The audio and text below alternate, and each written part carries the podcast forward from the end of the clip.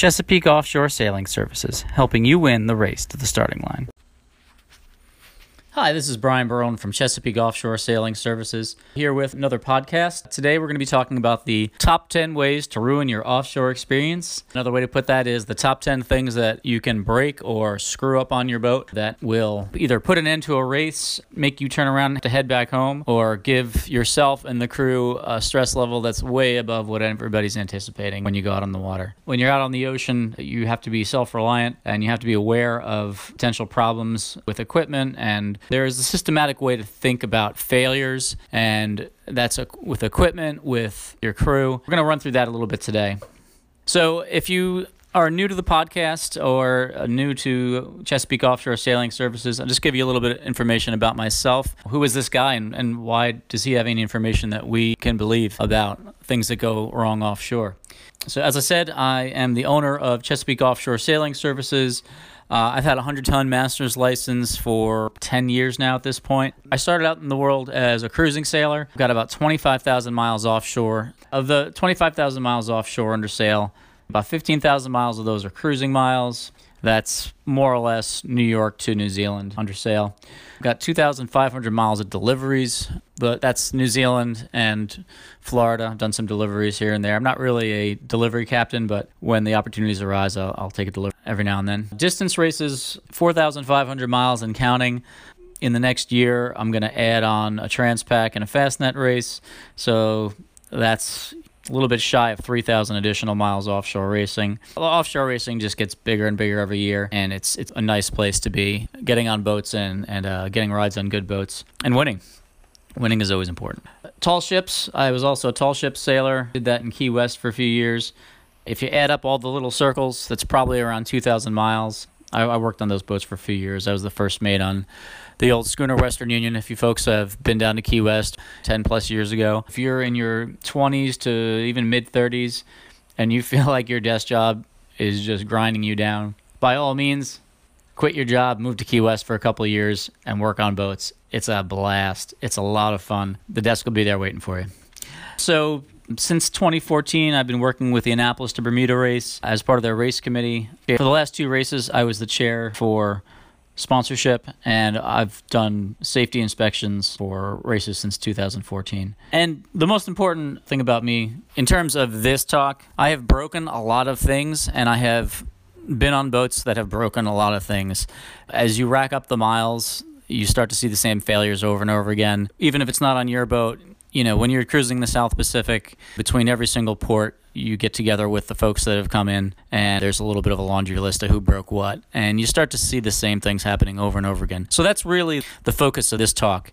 You can't think of everything, there's always going to be some oddball thing that can happen, but you can narrow down the failures to some of the more common ones. A lot of people will just try and make their boat strong and leave it at that and think they've done enough. But really, there is a systematic way of looking at this that I haven't heard other people talk about, frankly. Maybe they do, maybe they don't. But this is something that I've come up with over the years. And it's basically uh, three ways of looking at failures. And I'll, I'll kind of run that through in a, in a second here. So if you get value in this, that's great. Uh, and if you have any failure modes that you have experienced. If you got some oddball things that have happened or even some common things that have happened and, and solutions for them, please reach out. We can be found at www.chesapeakeoffshoresailingservices.com. We are on Facebook. We are on the internet. We are pretty much everywhere you want to be, uh, Instagram, etc. But check us out there and reach out. And if you've got anything at all that you feel was interesting or that people should know about, please let us know about it. So, without further ado, here are the top 10 game changing equipment failures in offshore cruising and racing. And we will go into how to avoid them in a little bit. But first, let's lay them all out for you. Number one is halyard failures. We'll see this more in races, reason being that cruisers, when the weather gets up, are a little bit less likely to run a spinnaker. They are running their spinnakers only in light air. But halyard failures in races offshore are fairly common. Number two is sail destruction of many different flavors. We'll talk about some ways to mitigate that, but that one is pretty straightforward. Number three, electronics failures. Navigation and comms, probably the most common of all of them on the list. I don't think I've heard of a single boat that didn't have some sort of failure of an electronic bit of equipment, at least on a race. That includes connectivity issues. Connectivity issues are everywhere because folks don't actually figure out what they're doing until they get out on the water. Practice makes perfect, and if you've only looked at your GRIB files and connections a week before the race or your cruise, you are doomed to failure. Uh, number four is rigging failure. That's actually a lot less common. When I talk about rigging failure, I'm talking mostly about standing rigging and running rigging failures. Rigging failure, I would classify blowing up blocks as part of that. So yeah, blowing up blocks is pretty common. Standing rigging coming down, not nearly as common, but we can talk about that a little bit. Uh, number five, head issues, the dreaded head issues. That happens a lot. Uh, that's really easily dealt to. Just have to make your crew aware of all your proper procedures. Number six, charging systems. Charging systems are a big one. A lot of sails and races have been abandoned because people didn't have power. Number seven, fresh water loss. That means tanks and water makers. Number eight, steering failure. The nightmare of every offshore captain is losing steering and trying to use some jerry rigged steering to get where they're going. Boats have been lost because of steering failures. Boom vang failures, oh, that's very common, mostly to do with technique. And the last on our list is rudder and rudder bearing failures. I, again, sort of like steering failures, but different modes of failures, and we'll talk about those specifically and what you can do. Right, so those are our top 10. It's a long list, and there's a lot of information associated with all of these different items. So, we're probably going to break this podcast into two and maybe even three episodes. So, I think today we'll take the first, let's call it the first four, and we'll talk about halyards, sail destruction, electronics, and rigging. But before we get into that, I want to talk about the framework for how we're going to discuss failures and combating failures on the boat. There's three aspects, and we're going to go and run through th- these three aspects for every one of these common failures or failure modes. Number one is prevention, and that is you're on the dock. Things you can do on the dock to make your boat far more bulletproof. Number two is avoidance. That's things you can do underway to make sure that the gear doesn't break. And the last one is mitigation. That's after it breaks. You did your best to prevent it. You did your best with training to get your crew to avoid it, and they all screwed up, and the block wasn't as strong as it could have been, and now you're stuck with an issue and you got to fix it offshore. Mitigation is very important, and we're going to discuss that. Not just how to repair, but uh, a general approach for bringing on spares and equipment in general. So, we'll quickly define these three things prevention on the dock. That means these failures can be avoided through proper maintenance and use of offshore quality equipment. Even skilled crew and proper technique is no guarantee that poor quality or old gear won't break. So, even if you have the best crew in the world, if you put the best crew in the world on a boat with crap equipment, they can baby it, they know ways to go easy on the gear, but things are still going to break. So, a boat with poor quality equipment, if it's your boat, it's your fault. If you're getting on a boat with poor quality equipment, well, what are a few flags to, to give you a clue that that might be not the kind of boat you want to race on or, or sail on? You know, things like, oh, it's always been that way. It's that way for years. Oh, you, the trick with this particular piece of equipment is, you know, the trick with the, the rope clutch to get it to go, stick your finger in there and push it down, or the trick with the traveler. If you have to have a trick to use a piece of equipment because the equipment isn't functioning properly, well, then that boat isn't really done all they could to prevent failures offshore. So those are some of the things for prevention. Avoidance. If you hear things like we've always done it this way on X boat. Oh, that that block wasn't a good block or you know oh i never buy this kind of gear because it's just crap or oh this is good this, this boat's dangerous this boat will bite you if you hear that one ever those are all tells that the training and the techniques that are supposed to be used in that boat haven't really been drilled into the crew enough and if you do get everybody trained up appropriately, you're not going to hear things like that. You're not going to hear, oh, it's the fault of the gear. Now, sometimes it is the fault of the gear, but it's a really convenient excuse for when somebody's screwed up to blame the gear. And mitigation, right? Once it's broken, boats carry spares, race boats carry fewer spares, but if you know where the weaknesses are, you can mitigate some of these failures. And that's where cruisers are, are very good. Cruisers will travel around with, you know, two of everything and thousands of pounds of gear that they may never touch but when something happens, damn it, they got another one. So if you hear things like offshore, oh man, if only we had this, or oh, you know, we took that wrench off. Oh, you know, we can't we can't do this without that. oh, well, we're stuffed. That's it. You know, it's game over. Game over. You know, there's no game over. There's always room to rig something if you've got a creative mind and a bit of raw materials. But you got to provide yourself with those raw materials and a set of tools that allow you to, to make some of those, those jury rigged type repairs. So we'll talk about that as well. All right, so those are the three modes that we're going to talk about. We'll take each individual type of failure and we're going to run it through each mode. How you could have prevented the dock, how you could have prevented it while you're on the boat, and finally, oh crap, we blew it up and we're on the boat, and now how are we going to fix it? That jury ring we are talking about. So, all right, halyard failures is a kind of an easy one, very common. So let's talk about the prevention on the dock of halyard failures. Before we get into prevention, let's talk about why. Why are, why are people losing halyards? Why are these things breaking? When we know why they're breaking, then we can attack the different modes of prevention. So halyard failures, and there's many reasons for different things to fail, but I'll, I'll go out on a limb here and say these are the most common. Number one, especially on spinnakers, a short hoist.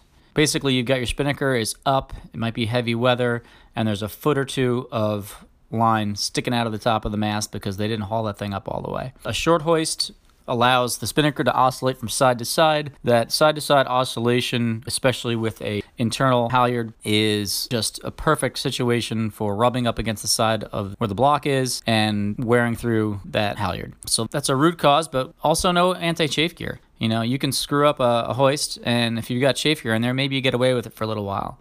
Number three, old worn rope clutches having the jaws slipping, right? So if you're offshore for a long time and that spinnaker's been up there for a day or two, maybe there's a small amount of halyard that's creeping out of that rope clutch. Worn shackles that release under load, that's always a possibility. And flogging of snap shackles releases when the pole ring snags. Those are sort of less common things that good gear will take care of. So, okay, when you're on the dock, how can you prevent it? How do you prevent these halyard failures? Number one, build all your halyards with Dyneema chafe protection. You need to have chafe protection on spinnaker and jib halyard. Doesn't cost much, very simple to do. You can buy the Dyneema uh, tubing yourself, wrap it on there, or just get them built that way. If you go up the mast, you can file the exits smooth. If you have internal halyards for a spinnaker, and some of those edges might be a little rougher than they should be. You can try and smooth them out with a file. It's not a perfect solution, but a little bit can go a long way here.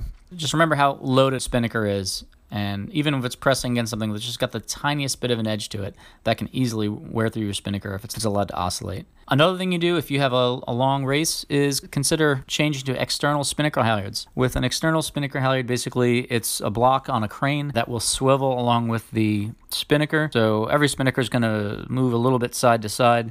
If you have an external halyard, it's a lot less likely to chafe than with an internal halyard, you know, one that goes into the mast. If you have any slipping clutches, just replace them. There's a million different reasons why you should not have slipping clutches on your boat and a million reasons why it's a bad idea. Backup halyards, obviously a great way to prevent it. If you only have one spinnaker halyard and you lose it, well, then I guess somebody's got to go up the mast, or you're not using spinnaker. Maybe that's okay for a cruise, not so okay for a race. And when you consider how much money people put into doing one of these races, I think it's worthwhile to, to set up something for a backup halyard. And again, renew shackles.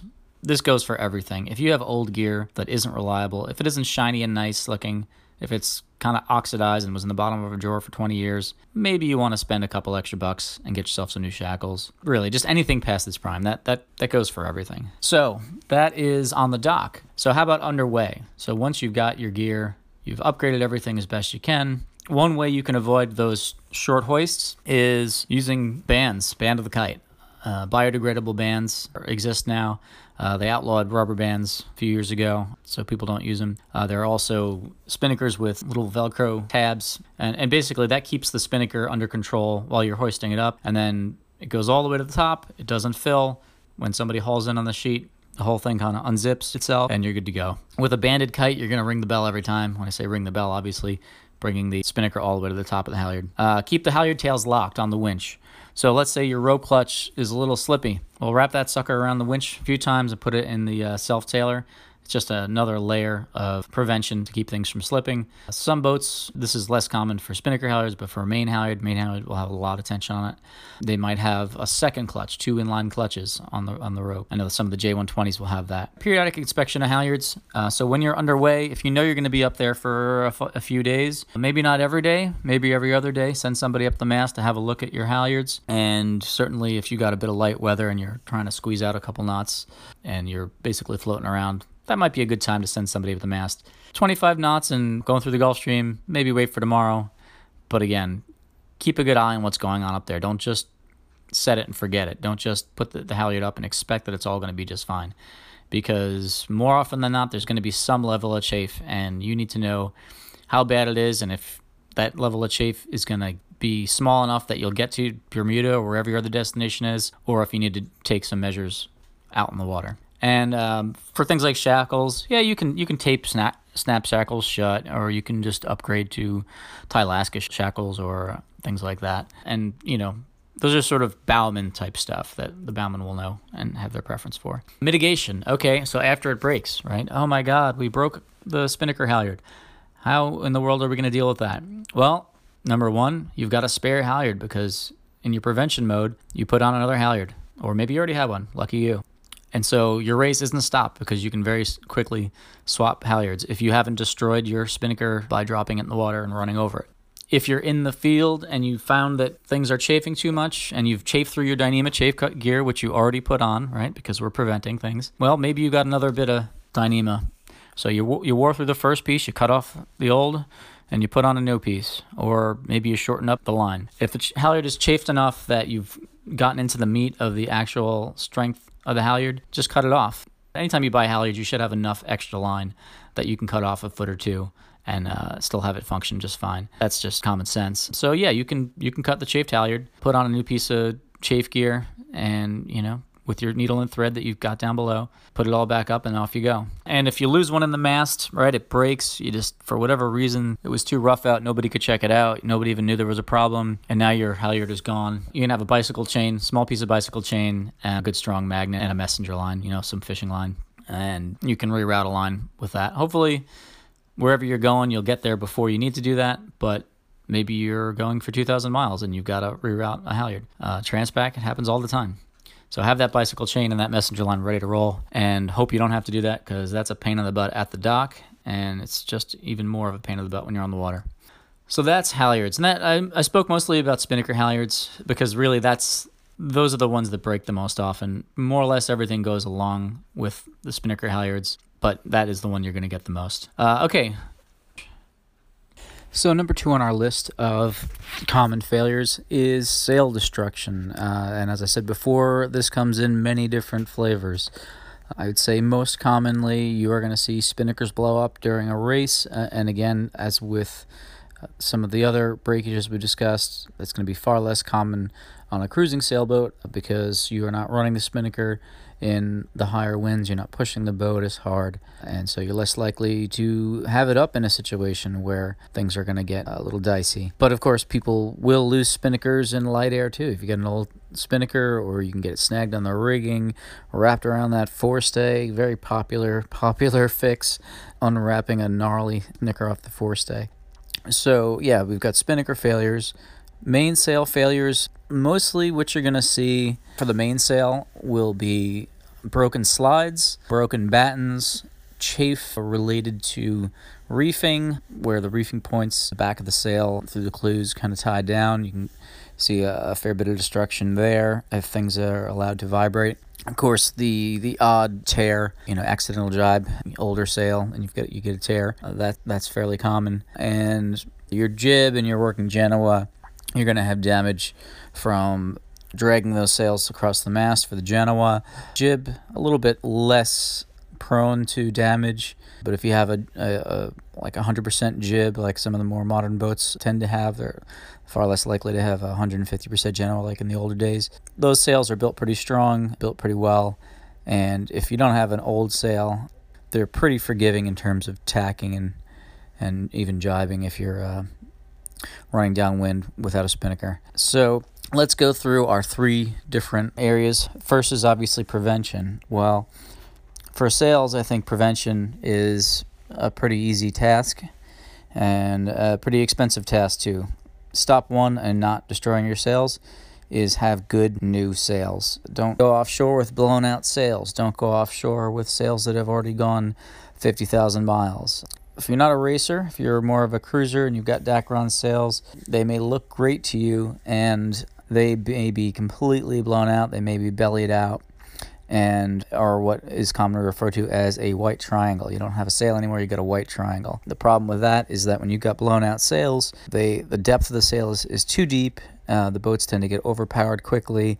There's a lot more heeling, and more of that wind is t- being turned into heeling force than forward momentum. So not only is it uncomfortable, it's just not fast. And an older stretched out Dacron sail is probably going to have stitching that's a little bit UV degraded and more prone to chafe damage. Which is not to say that an older sail can't be usable, but if you have an older sail, and when I say older, I mean, you know, more than five years old, uh, let's say, and to some people that's a really young sail, but let's just call it an old sail for the purposes of offshore uh, racing. Um, bring it into your sailmaker. Your sailmaker knows very well how to recut an old Dacron sail, reinforce stitching, you know, clean up the, the, the sail in terms of wear spots and things like that. That's a perfect thing. They all do it. Drop them off. That's their bread and butter over the winter months is just tuning up some of these sails. And and that's a great thing for a Dacron sails. For an older laminate sail, if they're old, they're not going to last. Laminate sails are great until they explode. So, you know, I hate to say it, but if you're if you have a, a, serious racing program in mind and feel like very strongly that if you enter a race, you enter that race to win, you need to get out to your sailmaker and talk about what your inventory is. And they'll come out. You can bring all your sails in them. They'll, they'll tell you what's what's garbage and what isn't. You know, good sailmaker is not going to try and sell you something you don't need. You know, their business is repeat business. So prevention really is is uh, very key. And for most boats, there's a there's a little bit of a there's a little bit of room here for prevention. Uh, most boats are set up from the factory or set up after you you know they've been sailing for many years, where the sail handling systems have all been worked out very nicely. You you, you will tend to run into problems sometimes with an older boat that's been reconfigured by the new owners. Maybe they put on the roller furler themselves. Maybe they converted from one type of reefing system to another. Maybe they added a Harken Battcar system or you know a Tough Luff system. And there's a whenever there's an aftermarket addition to the boat or or uh, quote unquote upgrade, there's always the possibility that upgrade or uh, additional bit of equipment that's been added has been done incorrectly, especially with the DIY. I'm a big fan of DIY. I do all my own work. I've made all my own mistakes, and making your own mistakes is a great way to learn how to do things the right way. But again, not everybody can afford to have the pro do the work. But you, your job as someone who's going to be taking this boat offshore and have people's lives in your hand, is to make sure that there isn't anything kind of screwy, kind of a little done just a little bit wrong because those kind of things can compound offshore. Perfect example of this, I put Harken Battcars on my, my personal boat, you know, in the last year or two. And when you put on Harken Battcars, they stack a little bit higher, and my reefing point no longer would, would reach the reefing hook on the boom. And that's the kind of thing where, you know, you put on your Battcars, you hoist your sail, looks great. You go out for a sail, and maybe you never even use the second reef when you're on the bay. But guess what? When you're offshore, if you haven't put in that second reef, and you all of a sudden figure out that that those new batten cars, which are just working so beautifully for you, and you're very proud of, and spent a whole bunch of money on, well, those new batten cars don't allow you to reef that sail reasonably well anymore, and you've got to tie a piece of rope around it uh, to, to pull in your reefing point. Well, that you know, those are the kind of things I'm talking about. You know, when you do an upgrade, you have to look at all of the ramifications of what that upgrade is. You know, not just the system that the system you've installed works, but it hasn't had a knock on effect to some other system that you never really thought about. So uh, again, this this goes to sailing your boat, you know, in conditions that are a little more hairy, time on the boat, you know, understanding that what you've upgraded to doesn't always just impact the area that you've you thought it would. When you put on a roller furler, is your roller furling line at the right angle? Let's say you you are going to go offshore and you say, right, we want roller furling. We didn't have roller furling before, for whatever reason. I mean, most boats do nowadays. But let's say you put on a new roller furler and your furling line doesn't have quite the right lead, right? It should be sort of like a 90 degree angle from the drum yada yada. Um, and you put it on, it looks great. You rolled it up and down a couple times on the dock, and oh, she'll be right, mate. And then you get offshore and you realize that lead wasn't quite as the manufacturer intended it. It was a little bit shallower than the 90 degree angle. And when it's under a lot of load, oh, surprise, surprise, your new cool roller furler gets overrides like crazy or binds up on the on the drum or has some other kind of wacky problem. So again, prevention for sails, obviously the sailmaker and the sails themselves, but just having a look at those systems that may have been added later and even a professional rigger can do a bad job you know, spending money to have someone do work for your boat is really no guarantee that it's going to be done as well as you could have done it yourself. Hopefully, if you've picked the right people, they will have that depth of experience where they're going to do a good job and know all the little pitfalls of how to do these things right. But again, you got to look at the systems, make sure something hasn't been upgraded in a way that is not going to work in an offshore environment. You want everything to be robust. And one thing I have to say, and I'll probably say again and again, as we go through this prevention is get a pro out, get a rigger out to come look at it. And, you know, a rigger will spend an hour or two on your boat and, and maybe even less and check out your standing and running rigging. We'll look at the installations, see anything that's weird.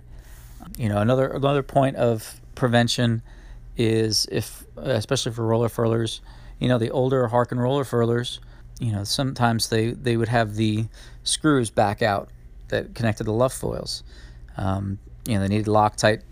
They're Loctited in these little screws that go up these aluminum extrusions. It's very robust when it's done right.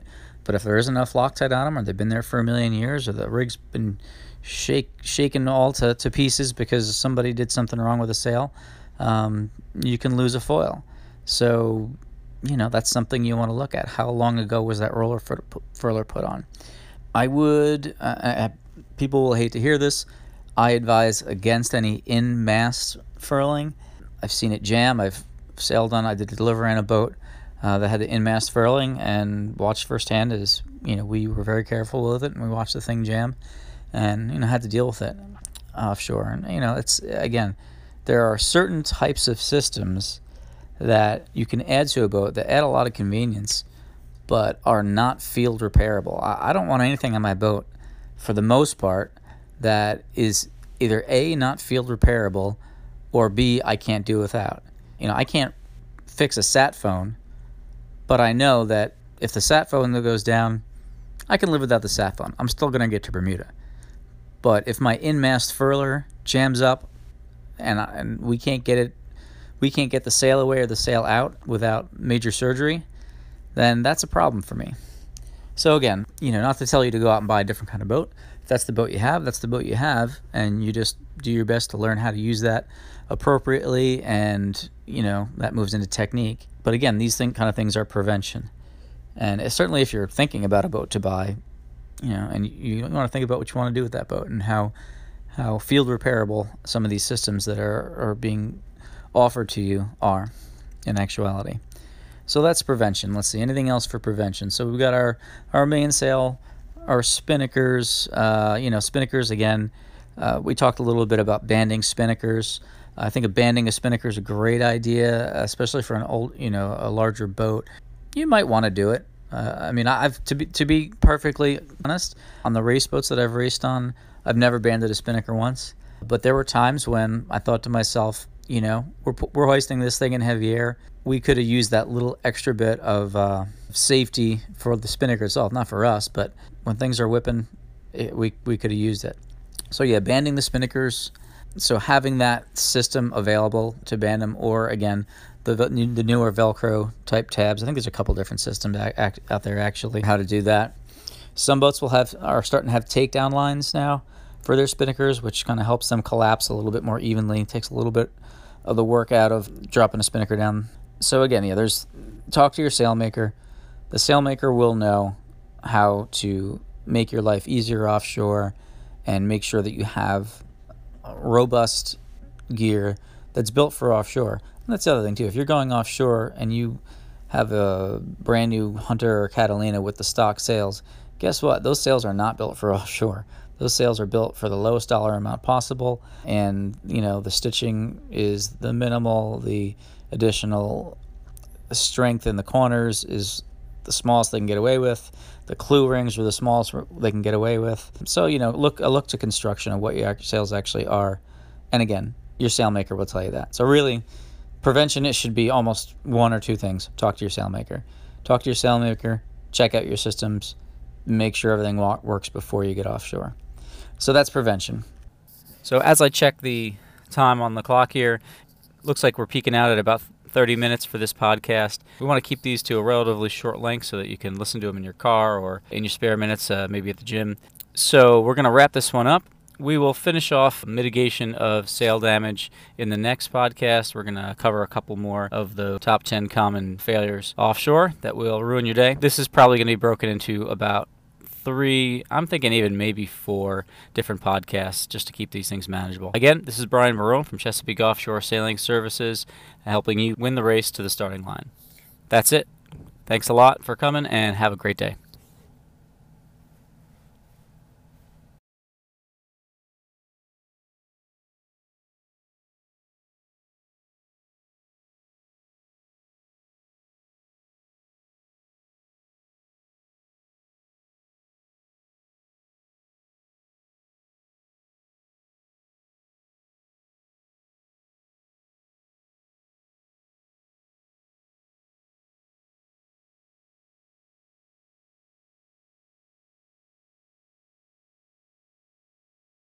On the boat? Well, training. Training is key here. All the maneuvers that you're going to do on the boat, uh, you know, they're the reason why time on the boat is key. You are going to have to have jibed your spinnaker in heavy air many times before you go offshore because you need to know how to do it. You need to know wherever you're supposed to be, who's pulling what line, what hand goes where. Jibing the main as well, you know, jibing the main and the spinnaker. The jibes are, are Jibes are a maneuver where the full brunt of the elements can, can do a lot of damage to a boat if things aren't taken care of in a smooth and controlled manner. Uh, accidental jibe, you know, the worst form of jibing the boat. You know, you'll you'll blow you'll blow battens, you'll break battens. You know, a broken batten that hasn't been noticed and has been in your sail for a while can pop a nice hole through the sail if allowed to chafe for any length of time. A accidental jibe or just a hard jibe or you know a bad jibe and whatever you want to call it. Real easy way to break slides on the mainsail. Uh, a broken slide is never a fun thing. You got to take the whole thing down and reattach a new slide because you know those little plastic ones they use. They're not really made for that load. You know, tensioning your halyard enough, right? Well, heard people say, "Oh, you know, my, my, my slides are always breaking. Why are my slides always breaking?" Yeah, you know, there's, and there's more than one reason why that can happen. But in some instances, these people are not tensioning their halyards. The slides are not meant to take all the backward force off off the sail. You know, you need a nice tight halyard for the most part, because uh, that halyard and that uh, that luff rope will take some of the tension as well.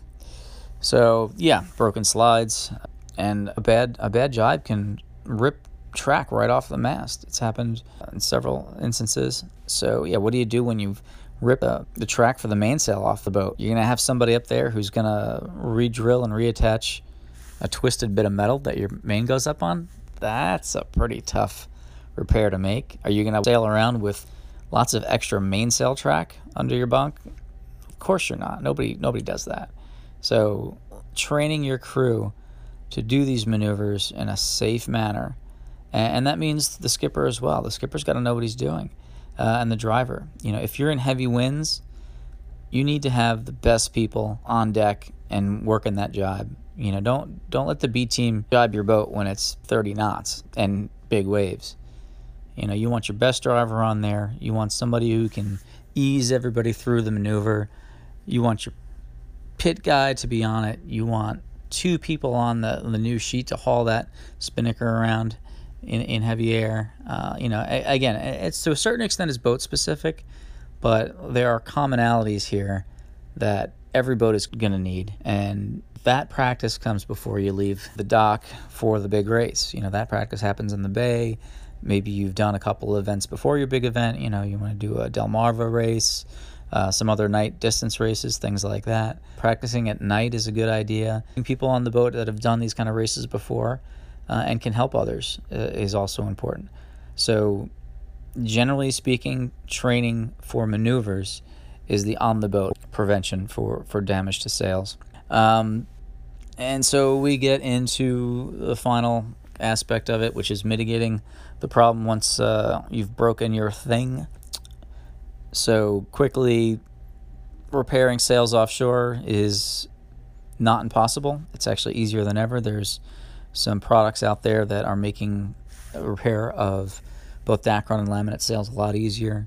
You know, for a while there, folks were using uh, the ubiquitous marine adhesive sealant 5200 from 3M. The much hated 5200 gets everywhere, gets on every article of clothing uh, you've ever loved, and it sticks like a mother. And so, yeah, the Volvo Ocean Race boats have glued sails together with 5200. It's happened before, but it's messy. It's you would get the fast cure, not the slow cure. Um, but there's a much better alternative out in, in the market now. Uh, a lot of people haven't heard about it yet, uh, which amazes me because it is so versatile and really it should be in everybody's offshore kits. Dr. Sails is the name of the product. We we carry it from time to time, and before races we might get a little bit of a stock in. So we do a seminar and maybe sell some Dr. Sails to folks just so they have it. But Dr. Sails is an epoxy. It basically comes in a syringe, one of those uh, self-mixing syringes. So you've got two two different. Um, you've got a, a, syringe with two different sides, just like you know your five-minute epoxy you might buy at Home Depot. Uh, there's a tip on it that will mix it um, for you, so you don't have to like squirt it onto a piece of cardboard and, and mix it like the old days. And that Dr. Sails will glue together anything. Laminate sails, Dacron sails. It's a flexible epoxy. It dries very quickly. It can glue wet sails. I mean, you don't want to be soaking wet if you can avoid it, but a damp sail is uh, certainly something you can glue together. And even spinnakers, right? You blow up a spinnaker, well, blowing up spinnakers kind of happens a lot offshore. And sometimes you don't have a lot of spinnakers. You know, you're you blow off one because you push the boat hard then you blow up the next one, and think you get to that uncomfortable position where you're down to your last spinnaker, and the weather is blowing stink, and you know you thought you were being pretty kind to the last two, but you know you're, thra- you're thrashing the spinnakers, and the thing is doing its damnedest to stay together. But that's the point where you start looking at the the shredded remains of the other two and thinking, geez, maybe we should start putting one of these things back together or, or see if we can. And traditionally, you're not going to smear a bunch of 5200 on spinnaker. I mean, could you imagine a bigger, stickier ball of nonsense? Absolutely not. You can't really stitch together skin, spinnaker cloth. You know, you start punching holes in it. It's just like creating, uh, you know, a tear here. Um, but with this Dr. Sails stuff, if you can get some spinnaker material and uh, a little tube of that Dr. Sails. Actually, you might want a few tubes of Dr. Sails. If you really wanted to glue a spinnaker back together, you, you'd, you'd want a few tubes of it. Um, but it is possible where, you know, before that that repair was sort of the domain of somebody down below with a sewing machine. And I, if you're listening to this podcast, you are probably not the kind of sailor who has somebody on board who is capable of running a uh, right machine down below in a pitching boat while you're going 30 knots, or where you while your uh, your wind is blowing 30 knots. So this stuff is a very good resource, and it's worth getting some and just throwing it in the boat. And if you never need it, great. But if you do need it, I think it's you know you're talking about maybe 25 bucks a tube for a small tube. And uh, I've used it.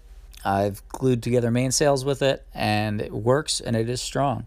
Um, so yeah, Dr. Sails is a great way to help repair all things destroyed. So yeah, Dr. Sails. In terms of battens, which will break a lot, uh, a nice little trick for carrying spares is you can often take spare battens and put them inside of the boom on your boat. Uh, you know, obviously, if you got a, a big, bigger mainsail, most mainsails now they're they're getting fairly large, and many battens. You know, I would say most most sails that are being built now have at least two full battens on them. So yeah, you can you can generally fit a full batten inside boom, and you know you should have a stack of spares down below for the smaller ones. Uh, yeah, and those those will break. I mean, hopefully they don't, but they will. So yeah, let's see. Repairing the main, the spinnaker, the jib, all the same. Basically, use your Dr. Sails. Have some spare insignia cloth. Have sail repair tape word to the wise, the kind of the sail repair tape that you buy from West Marine is just kind of a Dacron sticky back stuff. It's pretty terrible. You'll want to have regular sail repair tape in addition to this Dr. Sail stuff. You don't want to just walk around with Dr. Sails because, you know, if you have a small hole, you're not going to need that. You know, may not need to go to that extent. But go to your sailmaker and get the get the sticky back tape that they use. It's got much better adhesive qualities than the garbage that you're going to buy at a West Marine or Defender or Fawcett's or down the road. It's just far, far better. And that they'll sell to you. But yeah, other than that, there's there's really not much else in terms of jury rigging the boat. You know, if you've got some sail repair material, obviously some sail needles and some different weights of thread, and maybe even if you wanted to get a little crazy, could have a spare clew ring. Uh, I like I like to have a couple uh, spare bits of equipment, and one thing that will help you a lot, like if you pull the clew ring out of a of a, a mainsail, for instance, that's you know that's something that will happen from time to time. Get yourself some Dyneema webbing. Dyneema webbing can repair a multitude of sins. You can reattach the clew ring pretty easily with that. Um, and for those type of repairs, you're going to want a hand awl, um, it's a sailmaker's awl, and with that sailmaker's awl, basically you put that on a you know piece of plywood or uh, the underside of a cabin sole board, and you basically punch through the holes in that very thick material at the clew of the sail, right? Because you've got so many layers there, it's just as thick as a you know eighth inch piece of plywood practically, and you know you're not stitching through that. Even if you got your sailmaker's palm, it's way easier to take that uh, sailmaker's awl, which is just basically a, a sharp tooth, uh, almost like an ice pick, like a narrow ice pick and you just hammer it and you punch the holes through the sail sail material and then you can thread your your needles through. So yeah between a sailmaker's awl a palm you know some pre-waxed twine and maybe a spare clew and, and a bunch of webbing straps you can fix most anything even the most serious stuff. So that is sails. So let's see what was next on our list? Electronics i believe. Yeah electronics is a broad broad topic and again, I think I'm gonna probably wrap this one up with electronics because this is getting pretty long as it is. Offshore, without fail, something's always not going to work the way you think it's going to work. Whether that's the autopilot or your GPS, GPS are pretty robust actually at this point, but your you know, Grib downloader, your your weather routing software, uh, your VHF radio, your SS, SSB if you still have one. God, I don't think many people are running SSB anymore. Um, but your your satcoms, your you know your your Go Free, and your Garmin text messenger, all these kind of things that you have to to either get yourself information for navigating the boat or for communicating back home and and to uh, to the world. And one way or the other, something's always going to go wrong. A lot of that is down to and in many races it's the weather routing software. A lot of a lot of the failures we see are operator errors.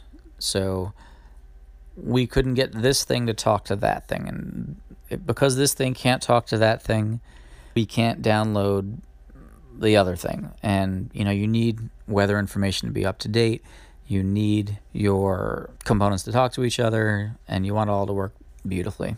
So the navigator's job is probably the toughest job on the boat. I, would say it, it's almost definitely the toughest job on the boat. They're up at all hours.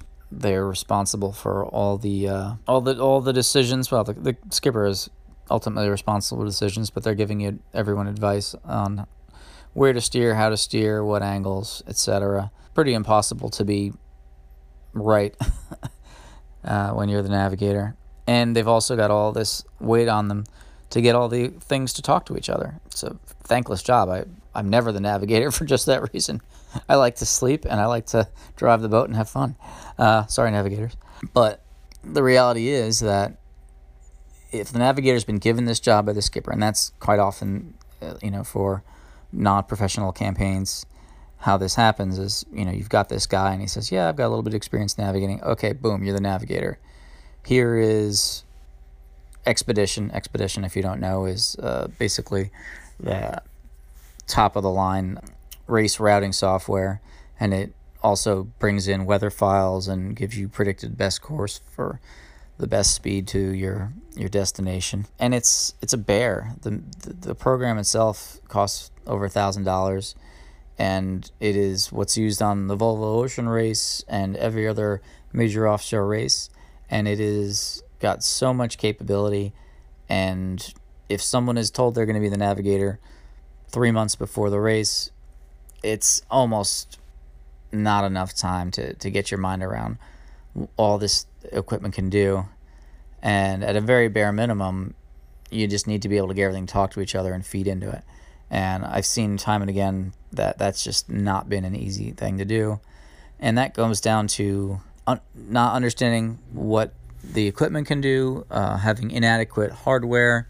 So, you know, the laptop that you're using is not a great laptop. It's an old laptop. It always worked great before, yada, yada, yada to hey we forgot the cable you know we don't have the cable to connect this to that or ooh that cable turns out is uh, really ragged at the end and you know the connection's kind of spotty and you know that sort of thing a lot of times people will install uh, these systems right before the race right this is the big race they've put a lot of time and effort and energy into them and so they've installed all this new equipment but nobody really knows how to run the equipment, and it's a learning on the job kind of thing. Um, so those are uh, one of the major issues.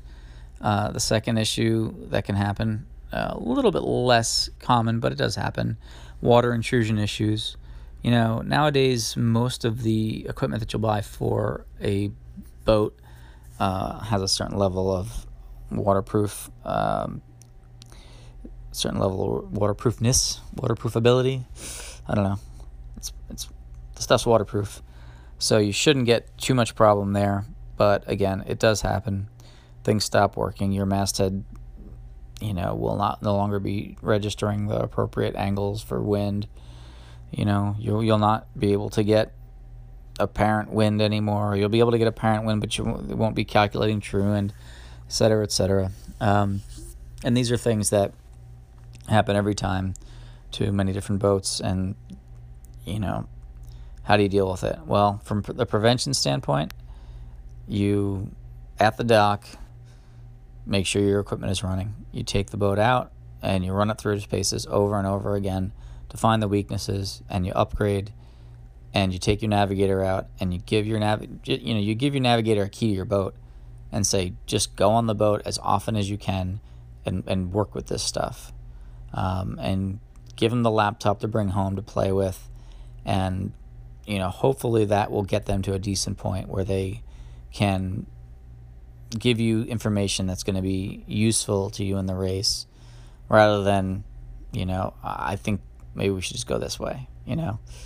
That's that that happens more often than people would like to admit in their race, you know. Somebody spends a lot of money on equipment and then it comes down to a guess because during the race, nothing was talking to each other, and they're they're racing their race based on, you know, information that's four days old, and and that's just not a good place, especially when, and again, I hate to go back to money, but the cost to campaign a boat is so high, and the commitment in hours of your life to get a boat ready to race is so high, and and this is my personal opinion, I don't want to be in a race that I don't think I can win. All that is so high that you, you owe it to yourself and your crew. Your crew isn't necessarily there just for a pleasure cruise. I mean, maybe they are to a certain extent, but I guarantee you, at least half your guys that are coming out and doing ocean racing with you, they're there to win. And if you kind of, eh, eh, well, it'll be all right. She'll be right, mate. You know what? You're doing your crew a disservice. And one of the hardest things in sailing now is keeping crew, right? You know, you put a lot of time and money into your boat, and uh, you get some guys around, and you know they skate. They do a couple of races, you and off they go. You know, why'd they leave? Oh, was it me? Was it my breath?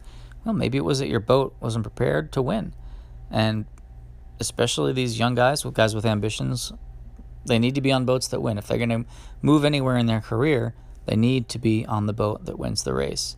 And if that's not you, well, then the quality of your crew is going to go down and down, and your likelihood of winning these races is going to go down and down. And and that can be okay if you personally feel that you're just out there to have a good time with your family. That can be great. But again, that's that's not my approach. Uh, I prefer to win. So, prevention, prevention, prevention. Your boat should be waterproof to the extent possible. You know, nav tables are often down below the the companionway hatch. Water will splash down below, etc. Uh, I am not going to tell you to go out and put a Dodger on your boat. I'm not a big fan of Dodgers on race boats.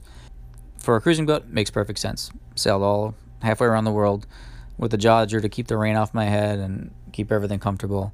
But on a race boat, with the maneuvers you're doing, doesn't make sense. Uh, to me, anyway.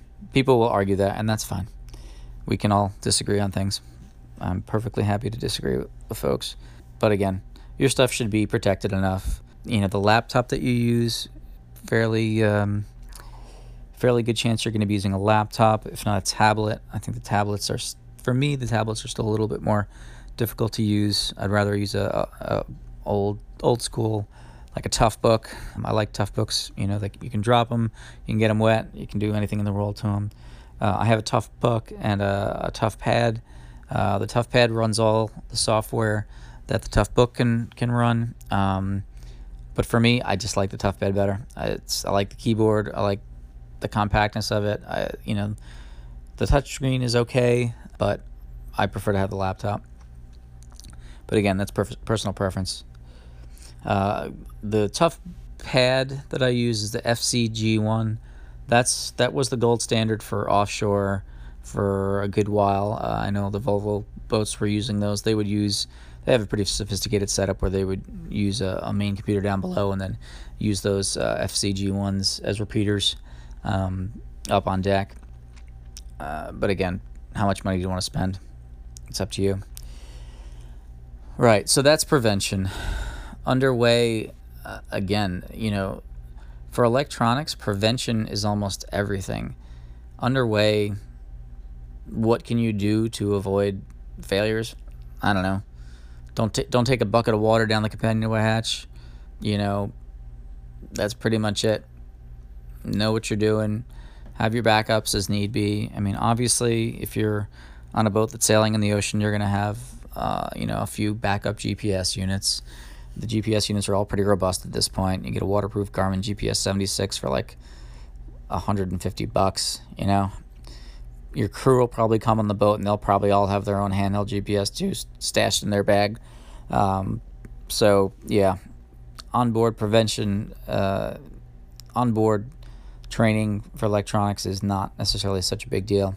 In a weird way, the, training, uh, if you have an at helm um, chart plotter, something like that, it's almost better to not let people monkey with it too much, you know? Keep it on the screen that you want the chart plotter to be on. People can do what they can do within that screen, but just ask them not to change your settings or, or you know mess with things too much. And jury rigs. Are you an electrical engineer? I'm not. I have had situations where, for instance, I had an autopilot go down, and to a certain extent, there are types of electronics that are things you can work on. Nowadays, it's far less likely. Everything's on a chip. I had an old school, um, it was a Raytheon autopilot of you know, from probably the 90s. And I had a brand new one and I had an old one. And the brand new one was new to me by, you know, it had been shipped to me in Panama. Installed it, shiny new, beautiful. And um, turned, plugged it in. Within a day, it was glitchy, wasn't working. And it was all solid state electronics, couldn't do anything with it. Um, pulled out the old one. The old one wasn't working either pulled apart the old one, and yeah, it looked like something at a Radio Shack. You know, you're talking about individual wires and things. And the reason that one wasn't working was that at some point the wire had been pulled a little bit too hard, and one of the solder connections just wasn't connected anymore, or was connected uh, intermittently. Just got out the soldering gun, soldered it up, off you go. That is a rare type of occurrence. nine times out of ten, if you have an electronic device that is not functioning, unless you can fix it with the old turn it off, wait five minutes, and turn it on again, you're probably not going to have that bit of equipment. So, really, uh, prevention is key here. Have backup systems to the extent that you need them, and uh, you know, just learn how to use the gear before you get out there. So, I think that's going to be it. This is a fairly long uh, podcast, and there's a lot more territory to cover. Uh, we haven't really gotten, to me, we haven't really gotten into the really exciting and fun ones, which are coming in the next two podcasts. But thanks very much for listening. And again, if you have any feedback or any specific questions about anything we talked about today, let us know. It's www.chesapeakeoffshoresailingservices.com. Uh, my name is Brian. Feel free to, there's a link on there where you can email me. There, we also have some forums that we set up within the website. If you have any questions you want to put out to a forum, we'll, we'll answer it in that in that venue as well. Uh, or you can email us direct, and we'll we'll do our best to get in touch with you and give you an opinion or a bit of advice or point you in the right direction of an expert that could help you. Because it's a small world out here in the sailing community, and if we aren't the best ones to serve you, uh, we certainly know the people who are. All right, again, that's it. That's it from us. Chesapeake Offshore Sailing Services, helping you win the race to the starting line. Have a great night.